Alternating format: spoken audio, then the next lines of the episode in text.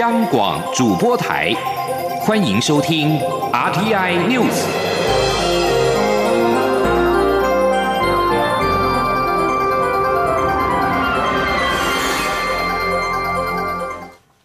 各位好，我是李自立，欢迎收听这一节央广主播台提供给您的 RTI News。卫福部桃园医院的群聚感染 COVID-19 事件，今天扩大到家庭群聚。总计八天内已经有九个人染疫，其中包括两名医师、四名护理人员、一名外籍看护，以及与确诊者护理师同住的两名家人。为此，中央流行疫情指挥中心针对逃医寄出了更严厉的隔离措施，将以集中检疫或回院隔离为原则。院内两百二十名病患则外移到专责病房，所有楼层清空，并进行管制、全面消毒。记者吴立军的报道。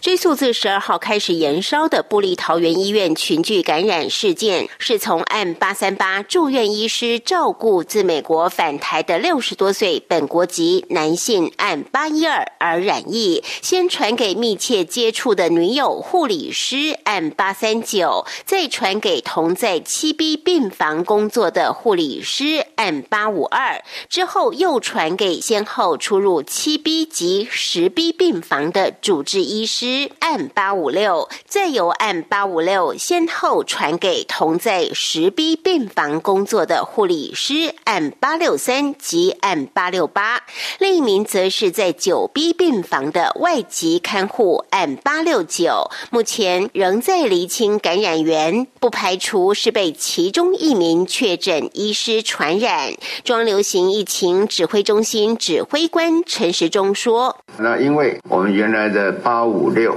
这位主治医师似乎好像他跟八六九也跟八三八有接触过，那到底是由哪一位？到底由八三八或是八五六传给八六九的？那目前我们在厘清中。为防止群聚事件扩大，指挥中心首度在桃一成立前进指挥所，针对楼层进行分层管制，并全面消毒，还采取高度隔离战略。除了隔离。十四天的员工数从十八号的一百五十二人攀升至十九号的三百五十三人外，也决定采集中检疫或回院隔离。陈时中说：“那目前几个比较新的，就是在居家隔离者，我们基本上要以集中检疫或者回院隔离为原则。基本上，就是他在居家的话，我们也认为说，还是跟家人能够做一点区隔是比较好。所以，一方面会放在集中检疫或者回到院区。”陈时中进一步指出，目前桃医也正在执行医院清空计划，预计十九。号将有一百二十名病患外移至专责隔离病房，二十号则有一百名病患外移，待病房清空消毒检查后，即可作为医护人员回院隔离的处所。中央广播电台记者吴丽君在台北采访报道。疫情指挥中心也随即公布了确诊者一家三人在可传染期间。初步公共场所的活动史，其中夫妻曾经在十三号、十六号两天前往桃园南门市场。至于其他活动史还有待确认。另外，确诊者也曾经到桃园捷运摩斯汉堡的 A 七店上班，时间仍待确认。另外，疫情指挥中心今天也公布，国内新增两例 COVID-19 境外移入的确诊病例，是按八六六跟八六七，分别自美国跟印尼入境。因应国内疫情的升温，原定在二月二十六号到三月七号在新竹市举办的二零二一年台湾灯会喊停，这也是台湾灯会举办三十二年来首度停办。新竹市长林志坚表示，考量这次灯会属于城市型灯会，难以落实防疫十连制，并限制饮食，加上竹科企业的反应，决定停办。行政院长苏贞昌今天受访表示。近日来新增了几起本土病例，此时更要戒慎恐惧，以防疫为优先，绝不容许出现任何的破口。疫情指挥中心指挥官陈时中今天也呼吁，集会活动的主办单位应该依循指挥中心所公布的 COVID-19 公众集会的应应指引，审慎评估是否制定完整的防疫计划，并且落实，否则强烈建议取消、延后举办。记者吴立军的报道。布里桃园医院引发群聚感染 COVID-19 的疫情风险。由于正值岁末年终之际，各地即将展开的各类型庆祝集会活动，可能出现人潮拥挤、长时间且近距离接触。为避免出现疑似个案或群聚事件，大幅提高防疫难度，中流行疫情指挥中心指挥官陈时中十九号特别呼吁各主办单位在办理集会活。活动前务必要严格执行风险评估，并完善防疫配套，以防范 COVID-19 社区感染风险。陈时中也再次提醒集会活动主办单位，应依循指挥中心公布的 COVID-19 公众集会因应指引，审慎评估活动是否要继续举办。他说：“提醒集会活动之主办单位，投为评估该活动举办之必要性及相关风险程度。若决定主办，应订定完整的防疫应变计划，落实防疫相关准备及措施。若无法于活动前严格执行完整的风险评估，并规划完善的防疫配套措施，那指挥中心强烈建议取消或者是延后举办。”陈世忠也强调。为因应布利逃逸发生境外移入病例导致的群聚感染事件，指挥中心已积极启动多项防治作为。目前疫情尚在掌握与控制中。由于国际 COVID-19 疫情依旧严峻，病毒自境外进入台湾导致本土感染的风险升高。他呼吁民众应持续例行防疫新生活运动，进入具有不易保持。社交距离或会近距离接触不特定对象的高风险场域时，务必要全程佩戴口罩。中央广播电台记者吴丽君在台北采访报道。再过三个星期就是农历春节了。农委会今天公布，非洲猪瘟疫情在欧洲持续有国家沦陷，亚洲只有台湾、日本没有疫情，但是仍然有来自中国的猪制品验出了阳性率百分之十三点七。呼吁春节入境不要带猪制品，以免重罚。农委会副主委黄金城强调，台湾要维持没有非洲猪瘟疫情，确保养猪产业的永续发展。防疫重点包括疫区进来的猪肉产品要完全阻绝。呼吁旅客入境，特别是春节时，千万不要带火腿、腊肉等生肉的腌制产品。中国云端伴唱机收录《我的祖国》等多首中共的宣传歌曲，入侵台湾的民众家户，引发文化统战的疑虑。对此，接获陈情的民进党立委陈廷飞今天表示，中国云端伴唱机的歌单在台无法可管，他要求陆委会尽速的确认主责单位，再依法处理。不过，国民党立委则质疑，如果要立法处理伴唱及收录中共歌曲的问题，恐怕有前置民众言论自由。台湾应该对自己的民主有信心。记者刘玉秋的报道。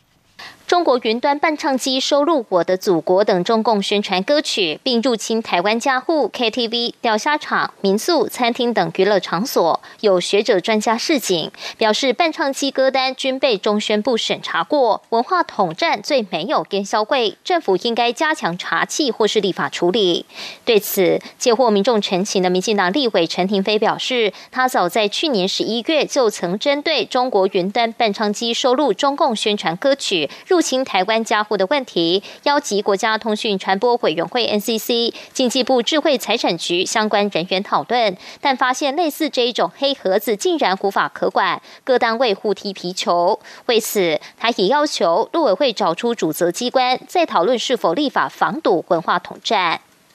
台湾政府根本没有去做管制或处理的话，有可能下一次在云端所连接的就是他们的节目。那就是他们一些呃所谓要洗脑的一些呃置入性的一些呃他们的资料，所以我认为这个部分真的很严重。那现阶段就是等待一月二十八号，我们陆委会把主责单位找出来，那依法我们再来做处理。不过，国民党立委李德维则认为，若要立法处理中国云端伴唱机收录中共宣传歌曲，不如直接宣布戒严。国民党立委陈玉珍也说，中国云端伴唱机收录的歌曲，若不是有违善良风俗，就没必要立法禁止。台湾应该对自己的民主有信心。台湾是一个民主社会，怎么可以管控到？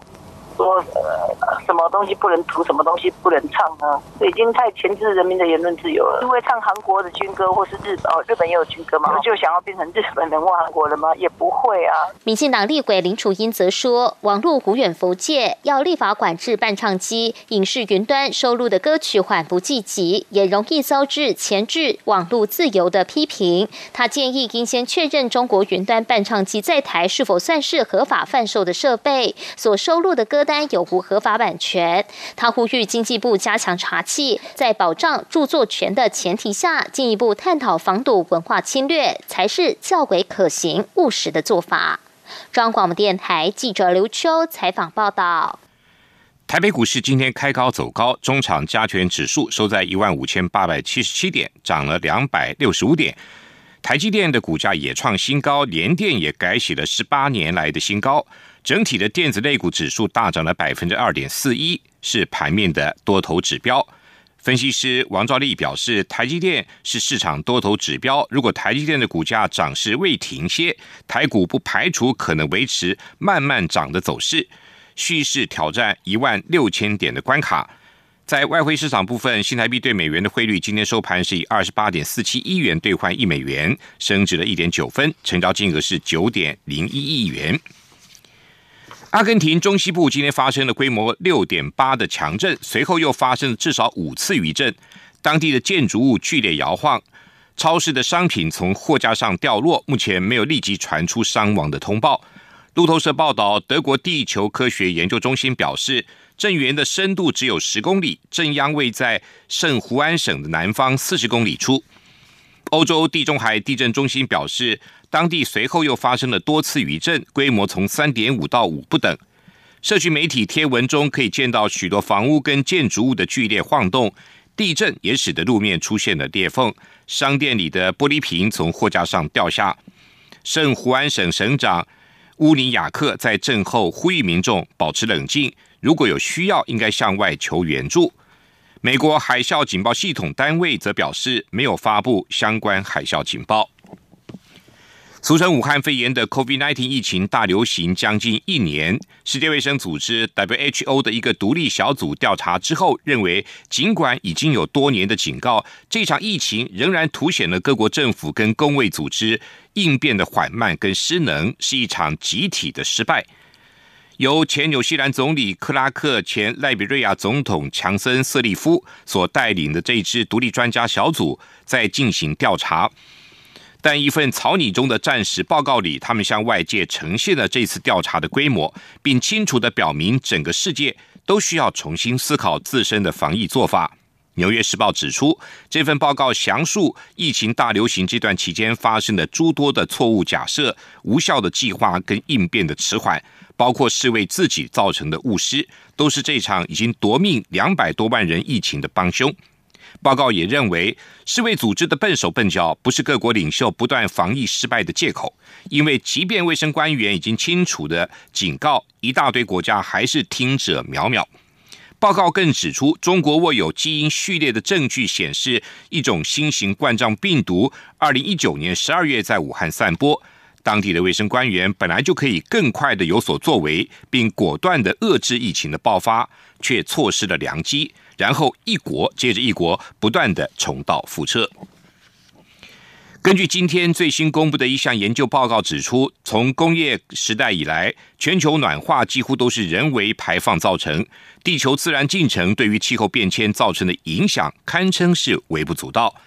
根据法新社报道，自十九世纪中期以来，世界各地地表的气温平均升高了超过摄氏一度。这一度的增幅已经让干旱、洪水等极端天气事件更加的频繁和剧烈。海平面上升，加上超级的风暴，也变得更加致命。研究人员在《自然气候变迁》的报告中指出，人类的活动造成全球气温增加摄氏零点九度到一三度，完全符合现今观察到的暖化一点一度的情况。这里是中央广播电台台湾之音。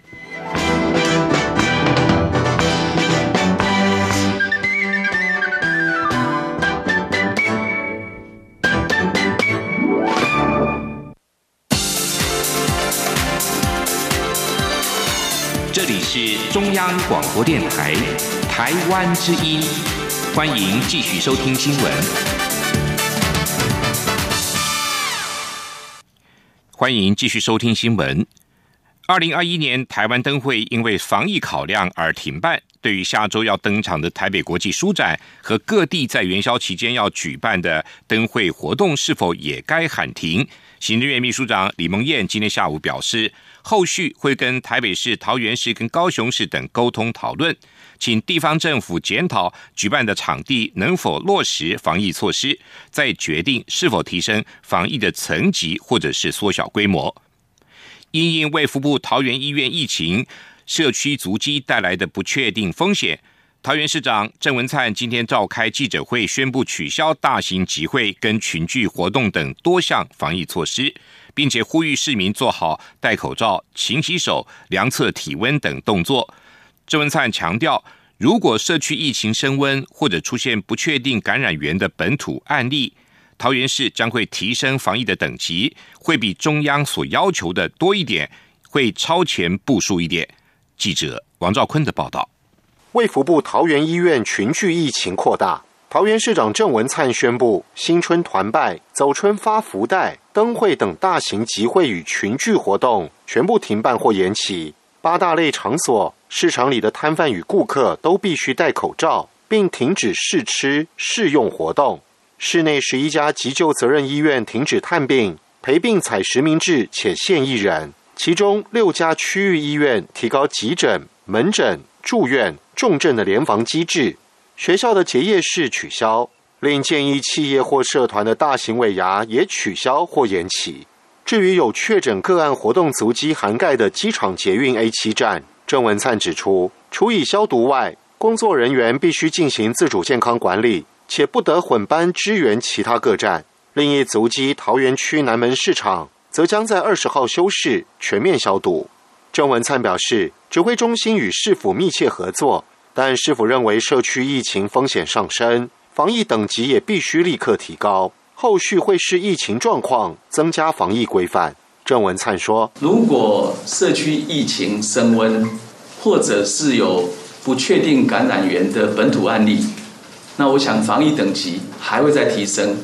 桃园市的这个防疫等级也会再拉高。我我想我们冷静的去面对疫情，我们稍我们比中央要求的多一点，会超前部署一点。但是具体来说哈，因为现在。”这个疫情仍然在发展中，我们我想配合这个疫情的发展，做必要的措施。郑文灿强调，民众一定要充分支持第一线医护人员及防疫人员，希望各界给予他们及其家人温暖支持，不要有标签化或其他不合理的对待，大家共同努力面对疫情。中央广播电台记者王兆坤采访报道。另外，新北市长侯友谊今天傍晚也紧急召开疫情应变会议，宣布新北市内医院从二十号起管制探病跟陪伴人数和时间。探病每天只能有一个人，每个人限一个小时；陪病也只限一个人。另外，侯友谊也宣布新北灯会取消举办。今天是消防节，内政部举办了一百零九年二零二零年的凤凰奖的楷模表扬典礼。共有七十二位消防楷模获奖，行政院长苏贞昌跟内政部长徐国勇都出席典礼，对消防义消跟志工们投入各种救援工作表达肯定及感谢。徐国勇更盛赞他们舍身救人的勇敢行为，宛如民众心中的活菩萨。内政部表示，凤凰奖是消防领域的最高荣誉，这次七十二位获奖者包括三十位消防人员、三十位义消人员以及十二位职工。内政部也鼓励更多民众加入消防志工的行列，一起合作守护民众的生命财产安全。另外，蔡英文总统也特别接见凤凰奖得奖楷模，感谢全国消防人员、义消志工的付出，捍卫民众的生命跟财产安全。总统表示，政府未来将会持续检讨法规，充实设备，强化消防人员的技能训练，希望将来不再有憾事发生。记者王维挺的报道。蔡英文总统十九号接见一百零九年凤凰奖得奖楷模，并向全国消防员、义消、防火宣导、救护以及灾害防救志工祝福消防节快乐，感谢他们全心全意的付出，捍卫民众生命财产安全。蔡总统表示，台湾复合式灾害频繁，每当有灾害发生，全国防救灾伙伴投入救灾，热心公益的精神令人感佩。蔡总统表示。政府透过提升训练能量、精进装备、充实人力等，强化防救灾体系运作和救灾能量，以及修改消防法，保障消防同仁救灾安全。蔡总统说：“前年消防法也已经完成修法，把消防员救灾时的退役权、资讯权还有调查权，明确的定入法条当中。”去年内政部也通过法规，明定六大类的危险性救灾行动，在确认现场已经没有人员伤亡之余时，就可以不执行危险性救灾的行动，改采其他适当的作为。希望通过这样的规定，可以进一步保障我们消防同仁的安全，减少伤亡事件的发生。蔡总统表示，政府补助消防人员至国军医院就诊的健保费用，以及成立消防人员医疗照顾信托基金，将义消灾害防救团体的职工纳入范围，以弥补现行照顾的不足。接下来会持续检讨法规，充实设备，强化技能训练，希望将来不再有憾事发生。中央广播电台记者王威婷采访报道。根据劳动部的观察，台湾劳工普遍对于自身劳动意识薄弱。劳动部认为，如果要提升国人的正确的劳动观念，应该从小扎根。但教师的培训过程中，并没有强调劳动意识，所以今年提升劳动教育师资研习营的对象，除了公民老师之外，也开放其他类科，像国文、历史、地理等教师的参与。记者杨文军的报道。